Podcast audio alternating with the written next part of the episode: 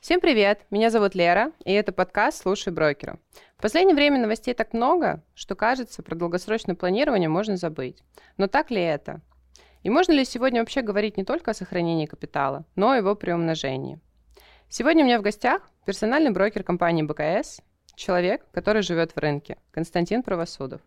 Костя, привет! Всем привет! Кость, а для начала расскажи немножко о себе чем ты вообще занимаешься в компании БКС? Хотел бы, да, наверное, познакомиться с нашими слушателями и рассказать, чем занимается наш департамент в компании. Основная наша задача – это полное сопровождение клиента на фондовом рынке. То есть это и подбор стратегии, это и контроль рисков, предоставление аналитики. А, ну, по сути, это а, совместная работа по счету с клиентом.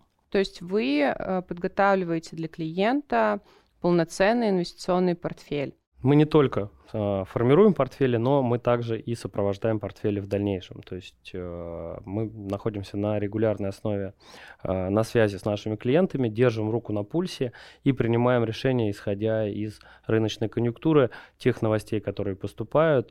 Соответственно, время от времени проводим ребалансировку портфеля. Кость, так как мы сегодня обсуждаем российский рынок, э, что думаешь по поводу экономики Российской Федерации, ну и, соответственно, что вообще с доходами бюджета. Конечно, это непростой год для российской экономики, но несмотря на все трудности, на данный момент э, бюджет выглядит достаточно сбалансированным. Доходы федерального бюджета за первые 9 месяцев, несмотря на все санкции и э, на все ограничения, с которыми сталкивается наша экономика, выросли на 10%.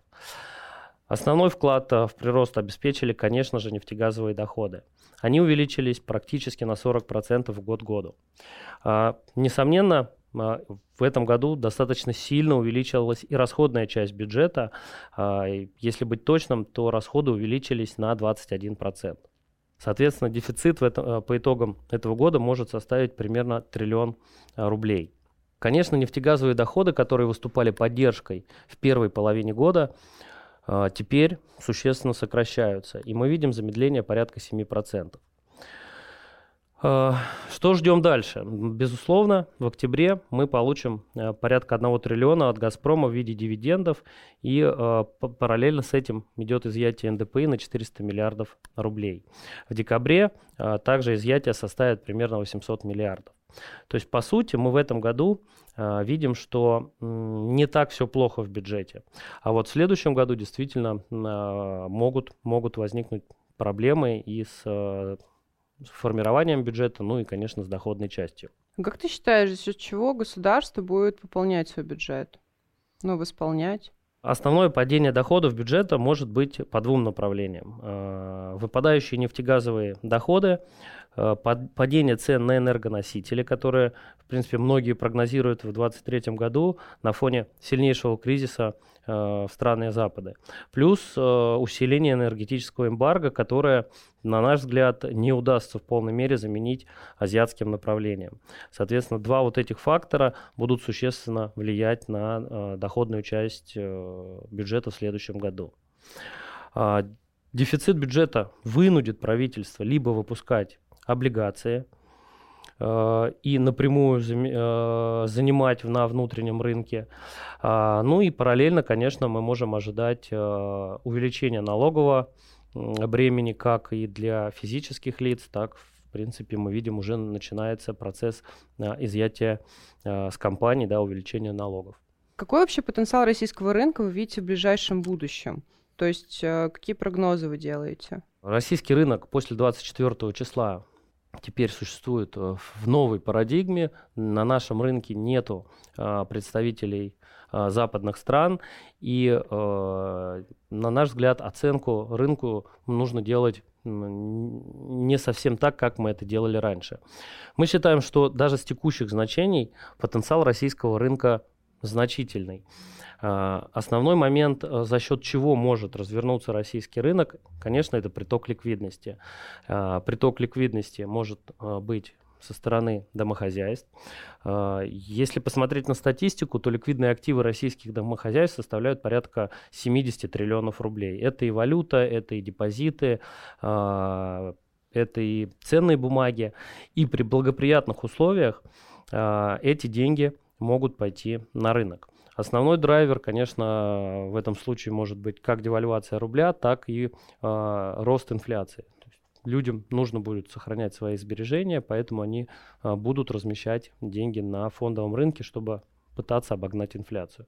Поэтому если посмотреть э, потенциал с точки зрения притока э, денежных средств на российский рынок, это составляет порядка ну, 2 триллионов рублей, то, что мы можем увидеть э, дополнительный приход денежных средств. Если говорить про фундаментальные показатели компаний, про показатели, э, да, там, макро статистику, то, конечно, текущая ситуация не позволяет прогнозировать на полгода, 12 месяцев. Слишком много неопределенности, которая э, не позволяет оценить, насколько э, существуют да, там, инвестиционные э, перспективы, потому что мы видим, э, насколько сильное давление оказывают на санкции. Многие компании, ну, например, Яндекс, да, там происходит деление бизнеса. Поэтому в текущих ситуациях мы считаем, что лучше ориентироваться каким-то краткосрочным периодом и э, смотреть на квартал, может быть, два вперед. То есть в целом шортить рынок не стоит, не самая лучшая идея. Мы смотрим, вот еще раз, да, то есть мы сейчас смотрим на рынок достаточно коротко и занимаем такую нейтральную позицию, заним, стараемся занимать нейтральную позицию на рынке. Волатильность и э, те события, которые э, произошли в феврале, в сентябре, эти, эти события невозможно было приугадать. Реакция как на мобилизацию, так и на начало специальной военной операция была однозначная. Падение, да, в феврале было... Ну, падение это произошло больше из-за того, что был шок.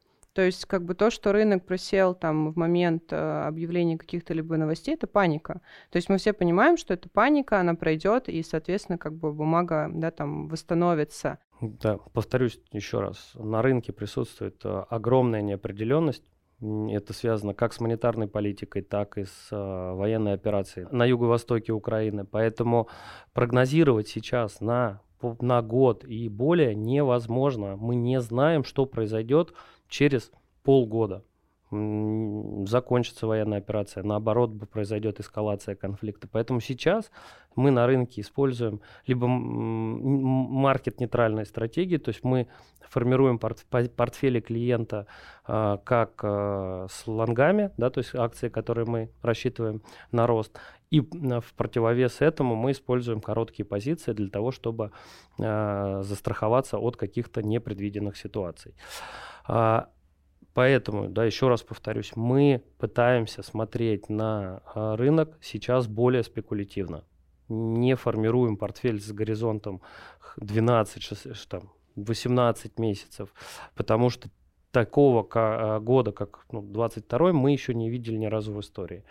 Поэтому э, действуем крайне аккуратно и, э, да, отчасти мы, ну, те позиции, которые показывают хороший рост, мы части, частично фиксируем как минимум. На данный момент вы вообще инвестируете или вы, вы вот взяли такую а, выжидающую позицию и просто анализируете бумаги? Да, конечно, мы а, с текущих значений многие бумаги уже добавляем в портфель, и а, тот же Сбербанк там по 100, да, там 102 рубля, мы, да, эти позиции покупаем. Но повторюсь, основная стратегия, которую мы сейчас используем, это э, маркет-нейтральная стратегия. То есть сейчас у нас э, ну, не, нейтральный взгляд на рынок, то есть э, каких-то драйверов, которые могут развернуть рынок в ближайшей перспективе и э, изменить тренд, э, пока нет. Это может быть как девальвация, то есть такие значимые события, которые могут повлиять на российский рынок. Это либо девальвация, а, либо окончание военной операции, заключение какого-то мирного соглашения, либо а, девальвация рубля, ну, наверное, это основное. Поэтому а, мы используем на российском рынке как лонги, так и шорты одновременно. А из последнего, что вы такого прям брали в портфель клиента? Вот есть какие-то, например, сектора, может быть, защитные, которые стоит сейчас использовать, а, либо какие-то, ну, скажем так, топ-компании, которые вы уверены в них прям на 100%, что мало того, что они дадут рост, да, на какой-то там ближайшей перспективе, ну, или, возможно, у них там хорошая дивидендная история. Да, ну, а, безусловно, у нас есть фавориты. Ну, например, это Лукойл, это один из наших фаворитов с начала года. Мы ожидаем, что э, дивиденды э, будут выплачены и объявлены, вероятно, уже до, 20, э, до конца 2022 года. Это будет значимым драйвером, то есть такая локальная история. А также нам нравится Татнефть. Компания повысила свой долгосрочный целевой уровень добычи и при этом выплачивает сильные дивиденды. Поэтому на коротком горизонте мы считаем, что это может поддержать котировки бумаги. А, в принципе, с текущих значений нам нравится и Сбербанк. В любом случае, несмотря на все санкции, на внесение в SDN-лист, банк сохраняет устойчивость ввиду широкой базы клиентов, а, ввиду диверсификации бизнеса как э, там, в розничном сегменте, так и в корпоративном сегменте. У банка сильная позиция капитала. А, поэтому вот, наверное, это такие три основных фаворита. Нравится магнит, э, да, то есть это... Я прошу прощения, тебя перебью, но Сбербанк это же та бумага, которую вот мы прям купим, и забыли про нее. Она очень хорошо стоит, я с этим соглашусь. Но разве на ней можно заработать на короткой перспективе? Ну, на наш взгляд, да. То есть мы считаем, что, еще раз повторю, банк с текущих значений на, это хорошая покупка. Поэтому э, мы выбираем бумаги, которые э, выглядят фундаментально сильно, которые находятся на привлекательных уровнях на покупку. Сбербанк это один из наших фаворитов. Еще нравится магнит, то есть это один из наших э, как раз-таки более, так сказать, долгосрочных одна из наших долгосрочных идей. То есть мы считаем, что э, перспективы стратегического роста и общая устойчивость бизнеса, несмотря на э, какие-то да, там, внутренние макроэкономические факторы, э, все равно бизнес показывает хорошие финансовые результаты. Компания начиталась за первое полугодие.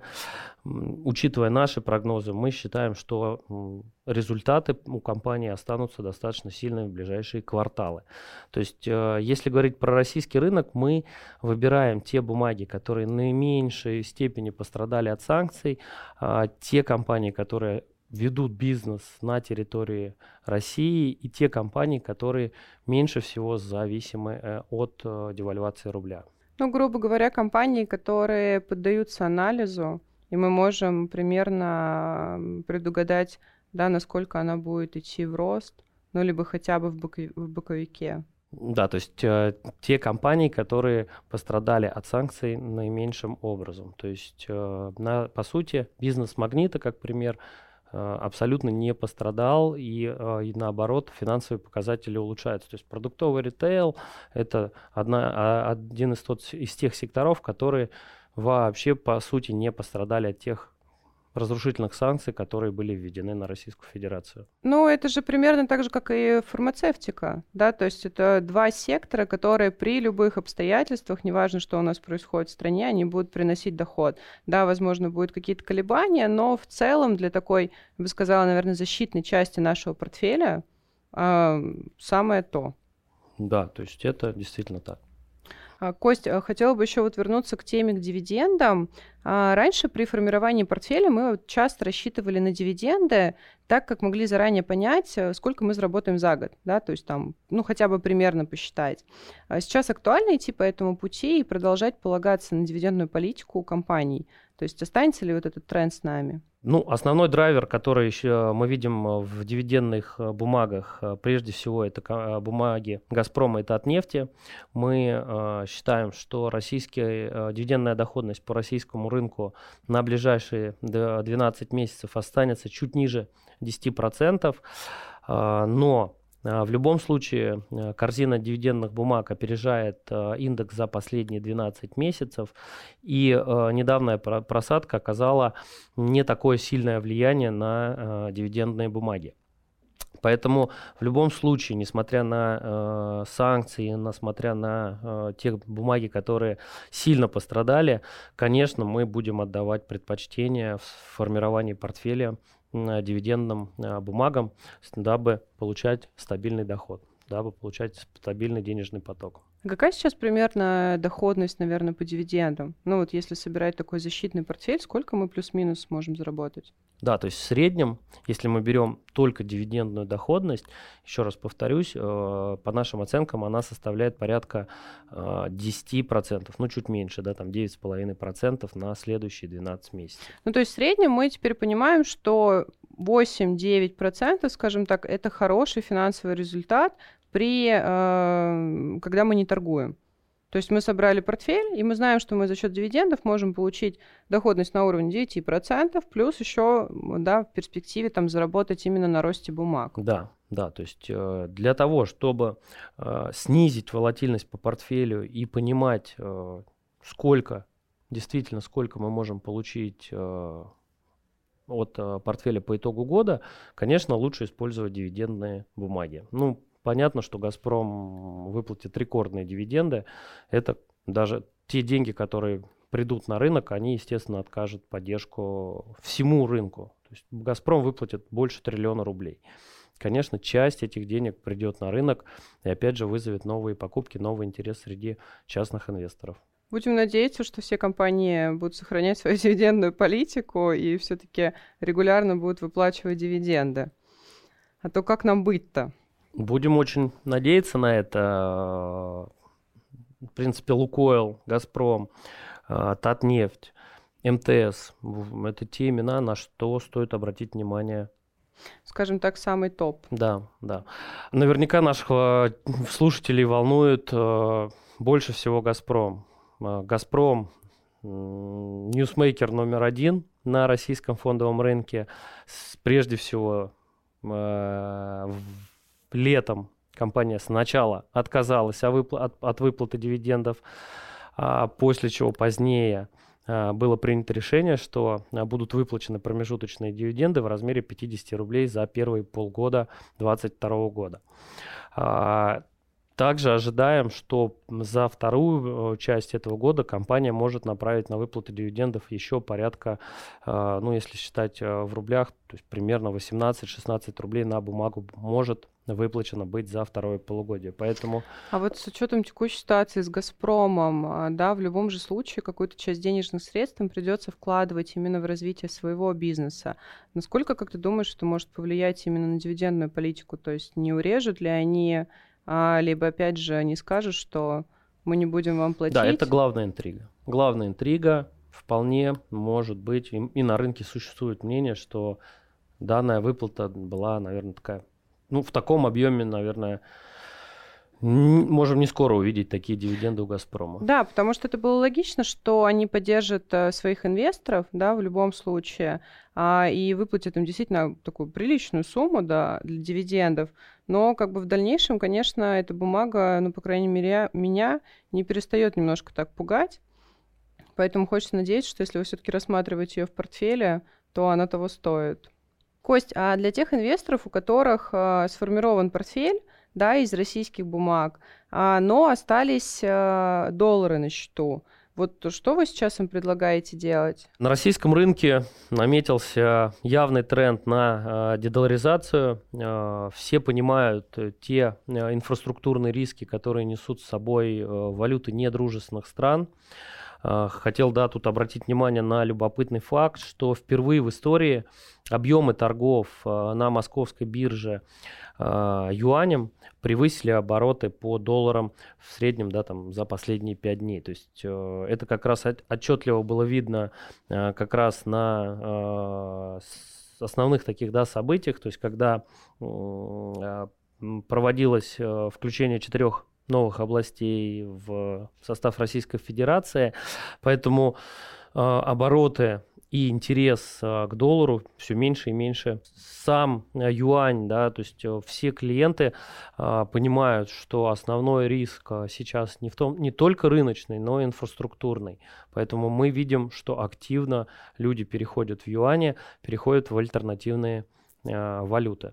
Если говорить про юань, здесь все больше и больше появляется инструментов, например, не так давно две наши компании «Русал» и «Полюс» золото были, размещали облигации в юане, поэтому это, наверное, такое консервативное размещение капитала в юане для того, чтобы уйти от инфраструктурного риска. Если говорить про долларовые возможности, это прежде всего возможность торговать на питерской бирже. Понятно, что клиенты пытаются уйти от доллара из-за того, что сохраняются риски, да, там, новых санкций, а, ну и, соответственно, как бы комиссия, которая присутствует у каждого брокера, она, ну, не особо приятна. А если мы говорим про варианты вообще, то есть у нас остается юань, а, насколько юань вообще волатильная валюта? То есть, а, скажем так, юань и гонконгский доллар, что из них менее волатильно? Мы в любом случае отдаем предпочтение валютам дружественных стран, и, на наш взгляд, те инфраструктурные риски, которые распространяются на евро и на доллар, в том числе могут затрагивать и гонконгский доллар. Поэтому, если клиент, понимает, клиент хочет прежде всего уйти от э, инфраструктурных рисков, а это возможность наложения санкций на НКЦ, конечно, мы э, рекомендуем обратить свою сторону, свой взгляд на юань. Ну и, конечно, это подтверждает те э, объемы торгов, э, интерес к юаню. То есть, еще раз повторюсь, впервые в истории оборот по юаню превышает обороты по доллару. Такого не было никогда. То есть для понимания, до начала специальной военной операции обороты по доллару были примерно в 300 раз выше, чем по юаню. Сейчас они уже сопоставимы, и даже оборот по юаню выше, чем по доллару. Насчет волатильности э, юаня здесь также надо понимать, что э, есть внешний рынок валют и э, внешний рынок Форекс, и есть внутренний наш рынок, который э, формируется исходя из наших внутренних э, показателей. Поэтому текущие значения юаня мы считаем привлекательные для покупки. 8,5, а, 8,6 это те значения, где мы э, рекомендуем клиентам покупать валюту. А, поэтому что получает клиент, уходя от э, доллара в юане? Прежде всего, отсутствие инфраструктурного риска, но в тот же момент э, клиенты понимая, что э, российская валюта может ослабнуть, участвуют э, в девальвации рубля, но не через доллар, а через юань. Интересно, конечно.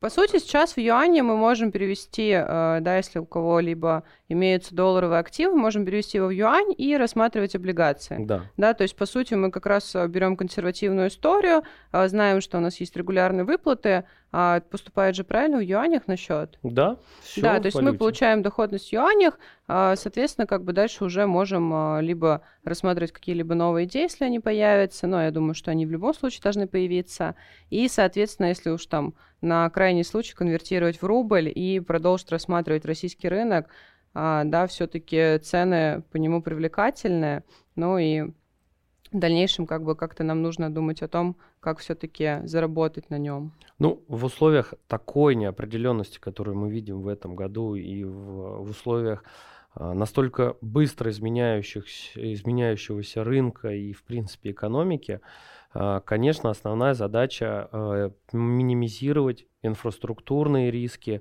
то есть не, не рыночные риски уйти от возможных блокировок. Э, да, мы, может быть, не имеем такого инструментария в юане, как в долларе, но, повторюсь, основная задача снижение инфраструктурного риска и участие в девальвации рубля. Да, здесь как последние два года уже не получится, когда ты мог купить любую бумагу, и она у тебя там буквально за три месяца давала и рост, и ты уже мог рассмотреть новую инвестиционную идею. Конечно, сейчас нужно все-таки держаться более осторожно и доверять э, именно профессионалам. Здесь я с тобой согласна. Костя, а, спасибо за разговор. Спасибо, что пригласили. Э, от себя хотел, да, наверное, поделиться своим взглядом на то, что происходит, э, и что, что бы я делал на месте, ну и что мы делаем со своими клиентами. Прежде всего, мы пересмотрели портфели и оставили в портфеле только те компании, которые э, наименее пострадали от э, западных санкций и в которых есть понятные драйверы роста. Мы говорили сегодня, это Магнит, это э, Лукойл, это Татнефть, э, это Сбербанк. А также, конечно, необходимо закрыть э, все плечи, не использовать в такое непростое время маржинальные позиции. Это может привести к печальным последствиям. А, соответственно, помимо этого, на российском рынке мы используем помимо лонгов также и э, бумаги, которые, на наш взгляд, являются слабыми и используем короткие позиции, ну а также э, уходим от инфраструктурных рисков, аккумулируем капитал э, для того, чтобы быть устойчивым и быть готовым к любым событиям, которые нас могут удивить в ближайшее время. Это был подкаст «Слушай брокера». До новых встреч. Всем пока. Материалы, представленные в данном выпуске, не являются индивидуальной инвестиционной рекомендацией. Финансовые инструменты либо операции, упомянутые в данном материале, могут не подходить вам, не соответствовать вашему инвестиционному профилю. ООО «Компания БКС» не несет ответственности за возможные убытки инвестора в случае совершения операций либо инвестирования в финансовые инструменты, упомянутые в данном материале. Акции, облигации, деньги, купоны.